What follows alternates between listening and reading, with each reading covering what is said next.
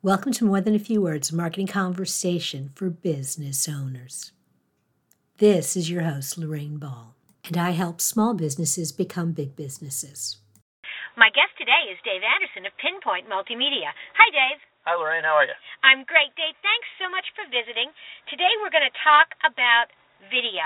And what I want to do is talk about why people should think about adding video to their website. Well, you know, one of the things that video does is uh, video makes a connection that is very difficult to make in any other medium more effectively other than face to face. And video also is a 24/7 mechanism, so it ha- it's out there working while you're sleeping or doing other things. So those are two elements: the the connection functionality and the fact that it's always there for people that are that will touch it way beyond what you could consciously touch. Uh, that make it just a very powerful tool. Cool. Business owners are thinking about adding video to their website. What kind of things should they think about during the process? What what kind of tips would you give someone who's just getting their toe in the water? Well, the the key to video is is first of all make sure that your content is really concise. We find that there's three things that people use video for.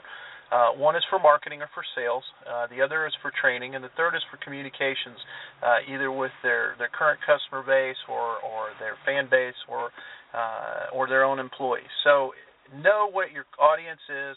Make your messages short and concise, and err on the side of having multiple messages uh, that can uh, approach a subject in more detail if you need to.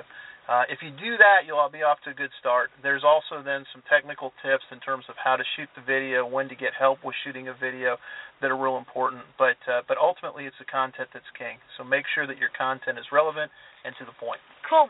One more question. As I'm thinking about putting video on my website, what's a good timing? What's what's the attention span on the net these days? Well, you know what? I'll tell you the easiest way to figure that out is to figure it out yourself. Go watch a video that lasts more than a minute and see how uh, your mind starts to wander. The reality is, unfortunately, about 60 seconds is what you get, and even that, if your content isn't right on target, you're you're going to lose people. Now, I will say the caveat to that is if people come to you with the intention of learning something or wanting to know, uh, have permission to dig deeper, you'll get their attention span for longer.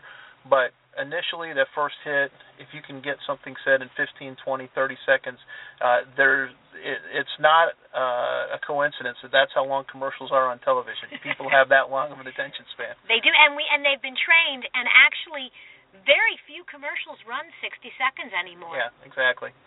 Wonderful.